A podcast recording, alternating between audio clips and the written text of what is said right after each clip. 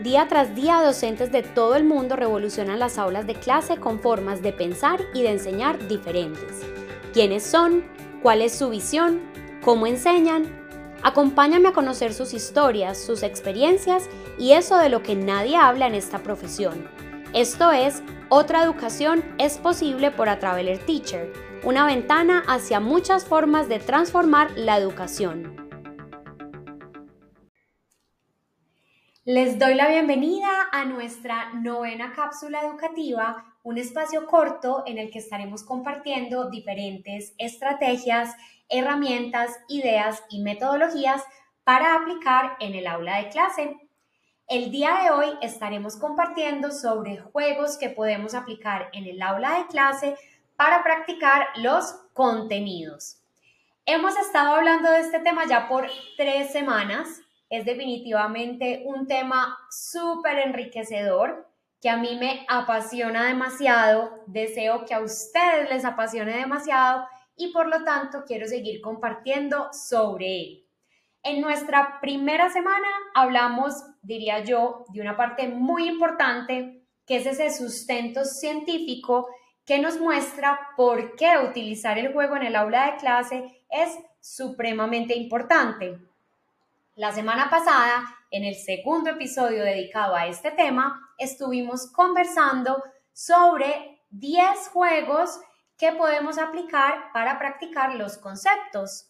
Son diez juegos que son muy fáciles de implementar porque lo único que necesitamos es realizar, diseñar unas tarjetas que vayan en pares con el contenido que estamos trabajando. Cuando digo en pares me refiero que tengamos una definición y la palabra, una imagen y la palabra, un ejercicio y la respuesta. Y con ese set de tarjetas podemos jugar los diez juegos distintos.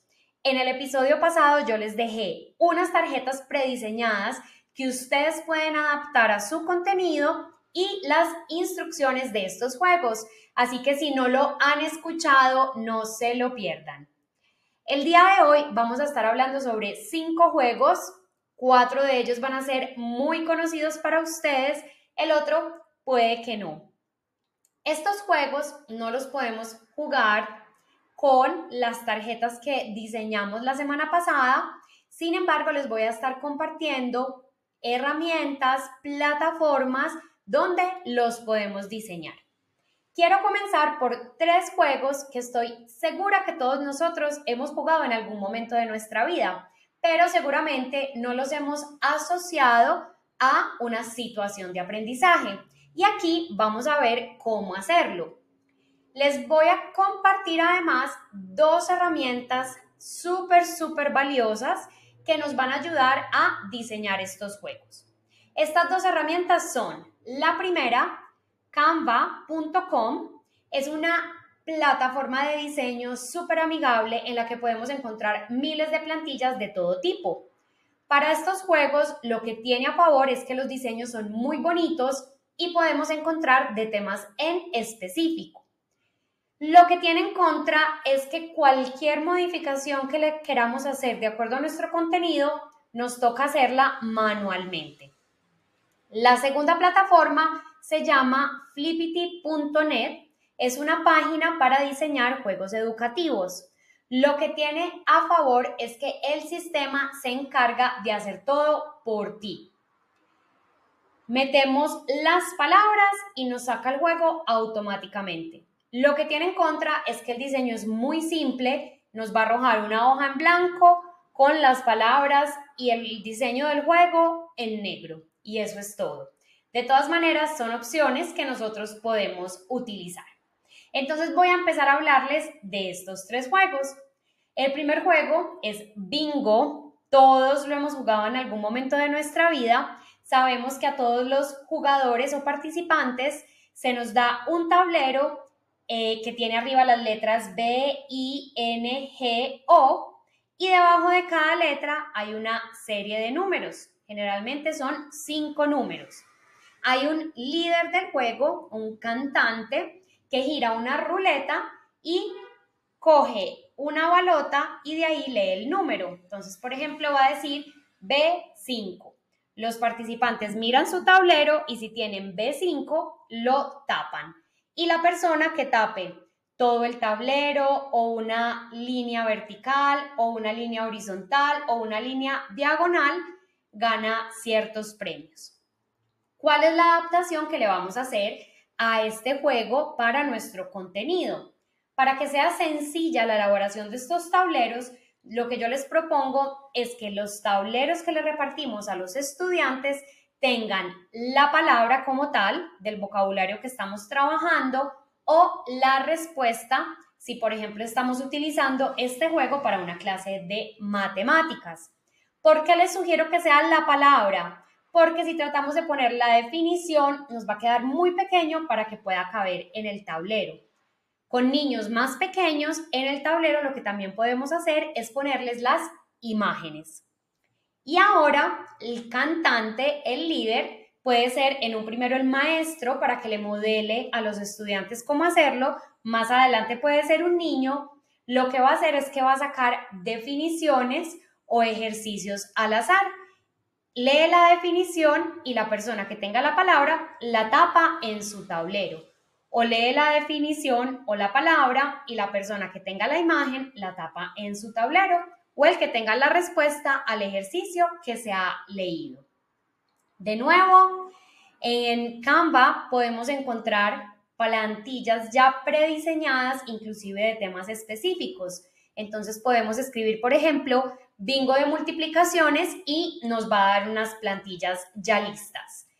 Si queremos, ya que sea con nuestro contenido, podemos ingresar a la otra página que les mencionaba, Flippity punto net. El segundo juego que quiero proponerles son las sopas de letras. Ya sabemos cómo es este juego.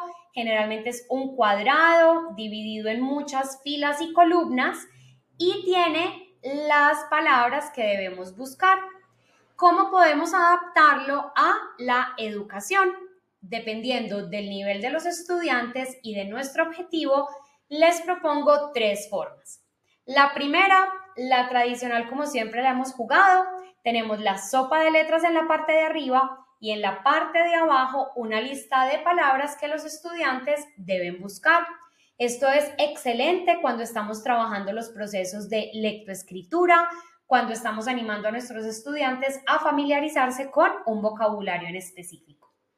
Una segunda parte viene a ser un poco más retadora y trabaja más habilidades y es que vamos a tener la sopa de letras en la parte de arriba, pero en la parte de abajo le vamos a dar a los estudiantes las definiciones de las palabras o las imágenes. Entonces el estudiante debe leer la definición y pasar a buscar la palabra. Y podemos pasar a un tercer nivel en el que simplemente les vamos a dar instrucciones generales a los estudiantes sin dar ninguna pista, ni las palabras, ni las definiciones, ni las imágenes. Vamos a darles instrucciones como encuentra verbos en presente, encuentra las partes de la célula, encuentra todos los animales de la granja, etcétera. Entonces, de nuevo, tenemos estas tres maneras de adaptarlo de acuerdo a nuestras necesidades y una vez más, en Canva podemos encontrar sopas de letras que ya están listas. Entonces yo puedo poner sopa de letras de los colores y ya me va a salir. Como les explicaba al inicio, si encuentro una sopa de letras que me guste, ya sea por el contenido o por el diseño y la quiero modificar, pues debo poner mucha atención porque yo manualmente tengo que escribir las palabras y rellenar con letras. Entonces, si voy a modificar algo de una que ya está hecha, debo tener mucho cuidado de no ir a borrar otra palabra. Si lo vamos a hacer con Flippity, es muy sencillo porque una vez que lo hacemos, nos da un eh, espacio amplio para que nosotros simplemente pongamos las palabras que queremos. Y el sistema lo genera automáticamente poniendo las palabras y el relleno. Eso sí, si queremos utilizar la sopa de letras con las dos últimas opciones que les di, es decir, definiciones, imágenes o un tema en general, ya nos tocaría copiar la sopa de letra como tal, pegarla en un documento distinto, puede ser un PowerPoint o un Google Slide y añadir esto extra eh, que queremos. Tercer juego, muy similar a estos dos, los crucigramas, un juego que todos conocemos y que considero que se explica solo. Vamos a poner en las pistas las definiciones o también podemos poner imágenes y ya ellos deben ir colocando las palabras. Lo mismo que para los anteriores, plantillas que nos ofrece Canva ya listas. Estas creo que solo las podríamos utilizar si nos sirve tal cual como está, porque sería muy difícil modificarlo y que nos cuadren exactamente los espacios del crucigrama. O también tenemos un generador en Flippity. Yo en concreto para los crucigramas prefiero utilizar Flippity. Con estos tres juegos que les acabo de mencionar, podemos perfectamente generar uno y sacar una copia para todos los estudiantes, pero les quiero aquí compartir otra opción de cómo usarlos en el aula de clase. Lo que a mí más me gusta es imprimir varios de los diferentes temas que estamos trabajando y laminarlo, ya sea si tengo una laminadora, si no utilizar Contact o si no, también venden estas eh, micas, le llamamos aquí en Colombia, que son como unos sobres de plástico en los que podemos introducir las hojas. Yo los pongo en el centro de vocabulario, centro de juego, centro de actividades extra, donde ustedes deseen, y les dejo marcadores que se utilizan para el tablero. De esta manera, ellos escriben por encima del contact o del plástico y cuando terminan de utilizarlo, lo borran. De esta manera, yo voy acumulando sopas de letras, crucigramas, bingos, que ellos pueden seguir utilizando. Y así, continuamente estamos repasando inclusive los contenidos que estudiamos al inicio del año. Entonces, estas tres ideas me parecen fabulosas. Vamos a pasar a un cuarto juego. Es un juego que a mí siempre me ha gustado y a los niños les parece muy divertido. Se llama Yo tengo quien tiene. Para este tenemos que diseñar unas tarjetas especiales. Entonces, las tarjetas van a tener dos espacios. En la parte de arriba, yo tengo, y en la parte de abajo, quien tiene. Entonces se trata que la parte de abajo plantee una pregunta y la respuesta la va a tener otro estudiante en su tarjeta en la parte de yo tengo. Es un juego que debemos tener, diría yo, cuatro o cinco estudiantes. Diseñamos las tarjetas, se reparten entre todos los estudiantes. Va a haber una tarjeta que diga comienza aquí, entonces el estudiante que la tiene es el que comienza. En esta no dice nada en yo tengo, simplemente comienza aquí y va a pasar a la parte de abajo donde dice quién tiene. Entonces acá podemos tener o una palabra, o una imagen, o una definición, o un ejercicio. Entonces supongamos, voy a dar el ejemplo con una definición. La tarjeta del estudiante dice quién tiene una sustancia líquida similar a un gel entre el núcleo y la membrana celular. Allí se encuentran los orgánulos. Estamos hablando en este caso del citoplasma. Entonces, el resto de los estudiantes va a mirar su tarjeta, debe haber escuchado esa definición, debe haber identificado que está hablando del citoplasma, busca en su tarjeta y el que tenga, yo tengo citoplasma, entonces lo lee en voz alta. Dice, yo tengo citoplasma. Y pasa a leer la parte de abajo que dice, ¿quién tiene? Y va a leer su definición. Una vez que se ha utilizado una tarjeta, se pone boca abajo y el juego termina cuando los estudiantes se quedan sin tarjetas.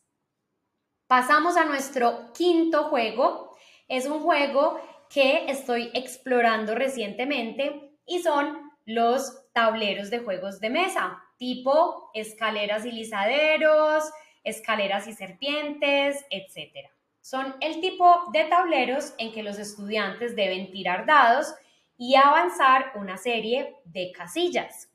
Las casillas en estos juegos, cuando los jugamos sin un, una situación de aprendizaje, pues lo máximo que les pasa es que caen en la parte baja de la escalera y suben, o en la cola de la serpiente y se deslizan, ¿cierto? Y gana el que llegue al final. Pero aquí, evidentemente, vamos a conectarlos con nuestro contenido. Entonces vamos a poner que en todas las demás casillas los estudiantes tengan que contestar preguntas relacionadas con el contenido. Yo acabo de diseñar unos tableros relacionados con esto y aparte de que en cada uno de los espacios tenga unas preguntas del contenido, se me ocurrió poner unos espacios extra, los marqué con el símbolo de una estrella y diseñé unas tarjetas que tienen retos divertidos y diferentes, algunos relacionados con el contenido, otros no. Por ejemplo, ponte un lápiz en la nariz y avanza dos casillas. Si logras avanzar, te quedas ahí y si no, te regresas. Algo divertido para hacer, no tienen que hacer nada con el contenido. Hay otros retos, por ejemplo, canta, inventa y canta una canción por veinte segundos relacionada con tu contenido. Y pues el estudiante tiene que intentar hacerlo. Para este juego tendríamos que realizar unas tarjetas que tengan una serie de preguntas, como yo les decía, que estén relacionadas con el contenido. Podemos utilizar cualquier juego de mesa que tengamos en nuestra casa, podemos pedirle a los padres de familia, a los acudientes, que si tienen juegos de mesa viejos que ya no utilicen, también nos los envíen y ver cómo los podemos adaptar. En la descripción de este episodio yo les estoy dejando un enlace para la entrada de mi blog. Esta vez lo estoy haciendo así porque tengo muchísimos enlaces para compartirles, entonces los unifiqué en esta entrada. Aunque voy a ver entonces si también se los puedo dejar aquí en la descripción para que sea más fácil para ustedes. ¿Qué enlaces les estoy dejando? Primero, les estoy dejando estas dos páginas de las que les hablé al inicio, Canva y Flippity. Además, les estoy dando enlaces directos a las plantillas. Entonces, les voy a dejar, por ejemplo, plantillas, sopa de letras. Si tú haces clic en ese enlace, te va a llevar a todas las plantillas que tienes en Canva. Sin embargo, Canva tiene un buscador y ahí tú puedes escribir concretamente lo que estás buscando. De igual manera lo hice con Flippity. Además de dejarles el enlace general, les estoy dejando el enlace que los lleva directo a la creación de la sopa de letras, del crucigrama, del bingo, etcétera. Les estoy dejando además los enlaces de los juegos de mesa que yo acabo de diseñar. Estos los diseñé con la temática de Halloween porque este episodio está saliendo en vivo el tres de octubre. Si tú estás escuchando este episodio posteriormente, es muy probable que en ese enlace ya te encuentres juegos que tengan diferentes temáticas porque los voy a seguir creando. También hay un enlace porque en Flippity también podemos diseñar estos juegos de mesa. Y por último, te estoy dejando las instrucciones del juego Yo tengo, quién tiene y un formato que tú puedes adaptar. Espero que estos juegos les ayuden mucho, que se animen a utilizarlos en su clase y que sus estudiantes los disfruten mucho. Muchísimas gracias por acompañarme acá en Otra Educación es Posible, tanto en los episodios completos como en estas cápsulas educativas y por siempre darme tanto amor. Que tengan una muy, muy, muy, muy linda semana.